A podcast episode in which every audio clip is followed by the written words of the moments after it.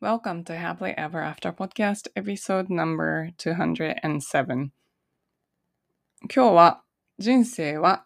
意味の付け方によって変わるっていうお話をしたいと思います。えー、特にお仕事の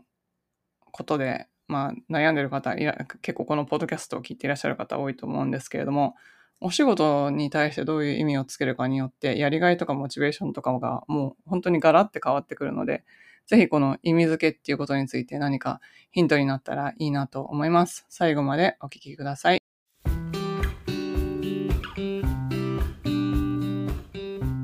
こんにちは。キャリアとビジネスのサクセスコーチ、ゆりです。私は使命や人生の目的とつながって自分の人生を最大限に充実させたいと思う女性のお手伝いをしています。このポッドキャストは今モヤモヤしていたり今の状態にはある程度満足しているけれどもっと大きなこと次のレベルで何かできるんじゃないかなって思っている女性のヒントになればという思いで配信しています。私たちは一人一人素晴らしいギフトをもらってこの世に生まれてきました。そのギフトを生かすことによってパズルのピースみたいにこの世の中で自分なりの役割を果たすことができます内面の世界を良くしていって充実させることで私たち一人一人が現実を変えていき周りの人世界にもいい影響を与えていくことができますソロエピソードではコーチング NLP 瞑想マインドフルネスヒプノセラピーなどに基づいたマニアックな意識や自己啓発に関する話をしていますインタビューエピソードでは世界で活躍する女性のライフストーリーをお聞きしていろんな生き方、働き方、そして自己実現の仕方があるということをお伝えしています。このポッドキャストを聞いて一人でも多くの方が元気になったり前向きに行動できるようになると嬉しいです。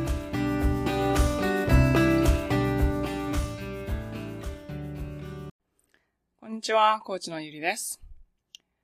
ちょっとソロエピソードが最近更新できてなくてですね、久しぶりのソロエピソードになってしまいました。実は7月後半にコロナにかかってしまって、扁桃腺がものすごく腫れて、こんなに腫れるのかって思うほど腫れてびっくりしたんですけど、それでもう声が本当に出なくて、で、陰性になった後も咳が止まらなかったので、なかなか収録できず、ちょっとお久しぶりになってしまいましたが、いかがお過ごしでしょうか？今コロナ流行ってますけども、あの、私3回予防接種したんですが、それで軽症なのかなって思ったら結構重症、まあ私の中では重症だったんですけど、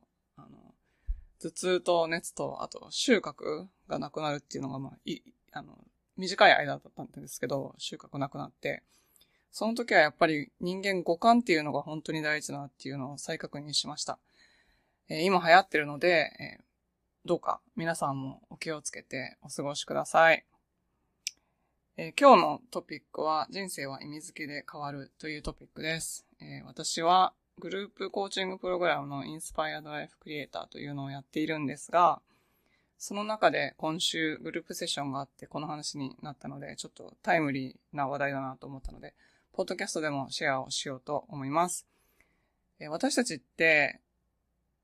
もう意味をつけるじゃないですか、人間って。意味をつける生き物なんですよね。何か客観的な出来事が起こった時に意味をつけて、その意味で世界を理解しているっていうことなんですけども、その意味付けの仕方が人によって全然違うんですよね。だから同じ出来事を見て、え例えば、夫婦で同じ出来事があったとして、同じ出来事を経験しても意味の付け方が全然違うから、結局その経験したことも全然違うっていうそういうこととかないですか？意味の付け方っていうのは人がやっぱそれまでに生きてきた人生経験とか、物の見方とか、そういうことによって変わっていくので、一人一人違います。で、その意味付けが自分にとっていいベネフィットになる意味付けなのか、または自分にとって足かせになるような意味付けなのかによって、やっぱり人生の、えー、生きづらさとか、生きやすさとか、何かをやりたい時の、と思った時のこう、願望実現のスピードであるとか、またはこう、なんかモチベーションであるとか、そういうことが全て変わってくると思います。私たちはやっぱり意味付けをしないと、えー、統合できないんじゃないかなと思って、その自分の人生経験を頭の中で統合するための意味付けなんですけれども、その意味付けが自分にとっていいものであるか悪いものであるかによって、やっぱりその自分の体感としての人生がどんどん変わっていくので、自分がどういう意味をつけているかっていうことで、現在の感覚も変わるし、未来も変わっていくんじゃないかなって思います。例えば、過去の出来事で何かがあった時に、まあ、同じショッキングな出来事があったとしても、例えばまあ今回のコロナの、あの、コロナ禍がありましたよね。これ、世界の人々がみんな同時に経験したことだと思うんですけど、やっぱりその中でも、人によって反応が全然違うのは、その、そこにつけてる意味が違うからですよね。その、過去の出来事で、何か自分にとってネガティブな感情が生まれた出来事とかがあると思うんですけど、その出来事に対するそもそもの意味付けっていうのは、その過去の時点で、その時に自分が持っていた人生経験とか、ものの見方によって、ある意味をつけて、そこでそれに反応した感情が例えば傷ついたであるとか、裏切られたであるとか、後悔だとか、罪悪感だとか、怒りとか怖いとか、いろいろな感情があると思うんですけど、そのそもそもの、そこに感情が、えー、付随している出来事っていうのは、そもそもの意味付けがその時点での意味付けだったってことですよね。で、その意味付けを今の自分が振り返ってみたときに、本当にその意味だけしかなかったのかっていうふうに考えたら、実はそうではなくて、別のものの見方もできるなって。まあこれがコーチングでいうリフレーミングなんですけど、別のものの見方ができるっていうところに気づいたときに、その出来事自体の自分がそれに与えてる意味みたいなのが変われば、そこに付随している感情も変わっていくんですよね。で、そこに付随している感情が変わっていくと、過去の感情に引きずられてよく私たち生きてるんですけど、そ、そこに引きずられる感情自体がなくなるので、今の選択肢も広がるし、その、なんですかね、過去の感情から来る、あ、こっちしかないっていう選択肢だけじゃなくて、他のいろんな選択肢が見えるようになるし、選択肢が広がるってことは、未来がどんどん変わっていくっていうことですよね。つまり、過去の何かに対してこういう反応をした、意味付けをしたからこういう反応をした。で、それと同じようなパターンでみんな生活してるんですけど、そこの意味付けさえ変わることができたらパターンが断ち切れるんですよね。それが、えっ、ー、と、普段コーチングでやってるようなことなんですけども、えっ、ー、と、これを、え今回、あの、グループセッションでお話ししたときは、仕事に対する意味付けの話をしてたんですね。なんか、お仕事って、あの、人によって、やっぱり、意味が全然違うじゃないですか。で、やっぱり、こう、普段、あの、お仕事って、まあ、ルーチンワークとかになりがちなことが多いじゃないですか。とか、またはなんか嫌な上司がいたりとか、嫌な同僚がいたりとか、なんかいろいろあると思うんですけど、その中で、えっ、ー、と、やりがいとかモチベーションを左右するのって何かって言ったら、やっぱり本人がその仕事に対してどういう意味付けをしてるかっていうところが大きいと思うんですよね。で、まあそういう話をしてたときに、あの、一つの、あの、メタファーというかお話があったので、それをちょっとここでもご紹介したいと思います。これは、出典がちょっと定かではないんですけども、ドラッカーの本に書かれていたことで、えー、あるところに3人のレンガ職人がいましたっていう話があって、まあ、有名な話なので、ちょっと聞いたことがある方いらっしゃると思うんですが、えー、あるところに、その、その町でレンガ職人がいて、そこに旅人がやってきたと。で旅人が、その、石を積んでるんですね、職人が。で、その人たち3人いて、1人の人に、何をやってるんですか？って聞いたら、石を積んでるって答えたんですね。で、二人目の人に何をやってるんですか？って聞いたら、壁を作ってるって言ったんですね。で、三人目の人に何をやってるんですか？って聞いたら、僕は、あの、歴史に残る大聖堂を作ってるんだって答えたんですね。で、この三人を比べたときに、タスクとしてはみんな同じことをやってるんですけど、それに対する意味付けが全く違うじゃないですか。で、一人目の人と石を積んでるって答えた人と、三人目の大聖堂を作ってるって答えた人の、やりがいとかモチベーションとかを考えたときに、明らかに大聖堂を作ってる人の方が、大きいビジョンを持っていて、自分の石を積んでいるというタスクがそのビジョンの中の一つの部分であるということを考えてやっている方が、ただ単に単純に石をあの積み上げているっていう人よりも、モチベーションが上がりますよね。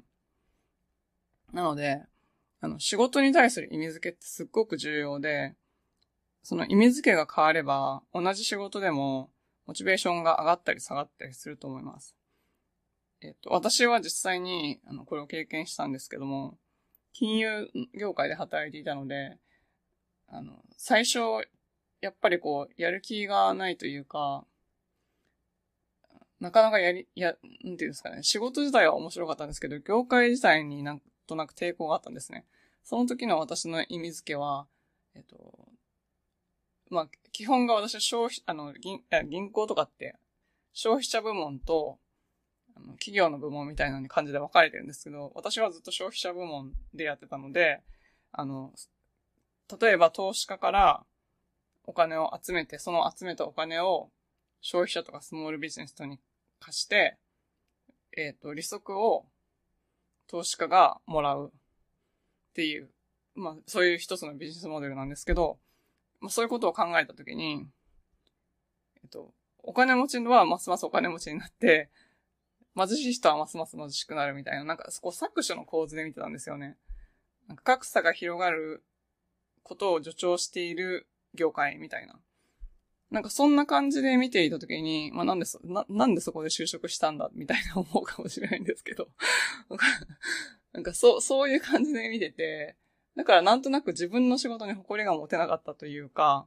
こんなことを一生やっていてはいけないみたいに思ってたんですけど、なんかその意味付けを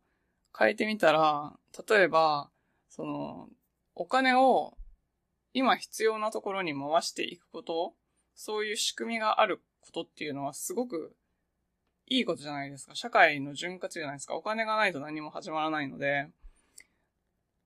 なんかそれはもうすごい、社会の仕組みの中でも本当に大きい役割を担っているんだっていう風にちょっと意識を変えてみたら、そしたらじゃあその、その金融業界のそういう役割の中で自分はすごいちっちゃい、自分のやってるタスクはちっちゃいけども、そしてその中で自分はそれをこう、少しでも、うん、そこに貢献するために何ができるかなっていう風に思考が切り替わったりやる気が出るじゃないですか。っていう、その意味付けによって、やっぱりその仕事の、仕事に対する考え方が変わってくると思うんですよね。なので、もし今自分の仕事にやりがいがないなとか、自分の仕事これでいいのかなこのままこれでいいのかなって思ってる場合は、二つ質問していただきたいんですけど、一つ目が、自分にとって仕事っていうのはどういう意味があるか、自分の人生にとって仕事っていうのはどういう意味があるか、今やってる仕事だけじゃなくて仕事全般、仕事をすること自体に対してどういう意味があるかっていうことが一つ目の質問。で、二つ目の質問は、今の仕事は自分にとってどういう意味があるのか、今の仕事の意味。っていうのを、まあ、自分にとって、そしてまた社会にとってどういう意味があるのかっていうのを考えて、その二つが合致しているというか、合っている時に、私たちはすごくやる気が出るし、それこそ本当に使命に沿った仕事ができるんじゃないかなと思うんですね。なので、仕事の、今やってる仕事、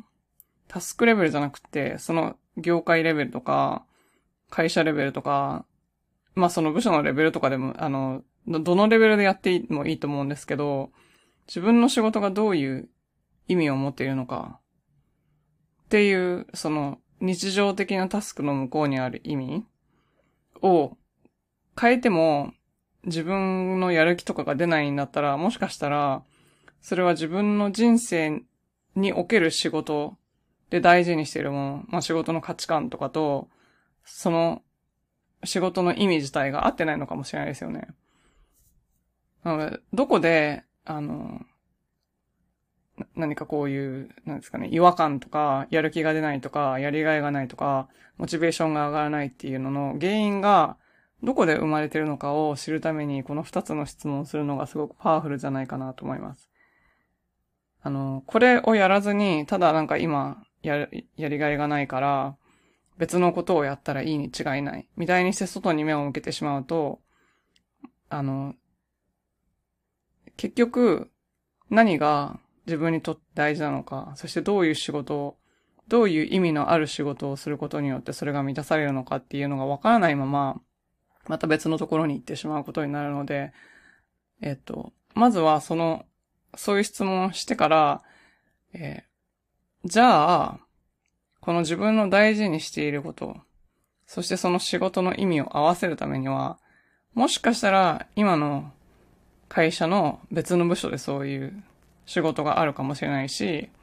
もしかしたら今の業界の別の会社でそういう仕事があるかもしれないし、または違う業界で今と同じような職種であるかもしれないし、または全く違う、もうあの、例えばビジネスをするとか、そういうことをしたらそういうものが得られるかもしれないってこう、いろんな選択肢が考えられるじゃないですか。なので、一度そういう二つの結構根本的な仕事に対する、えー、質問まあそういう仕事の持つ意味っていうのを考えてみたら、今なんとなくモヤモヤしてて、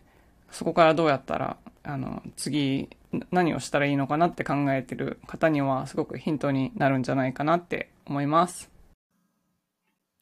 最後までお聞きいただきありがとうございました。このポッドキャストがお役に立ったら配信登録、レビュー、または星マークポチッと押して、多くの方にこの番組が届くようお手伝いいただけると嬉しいです。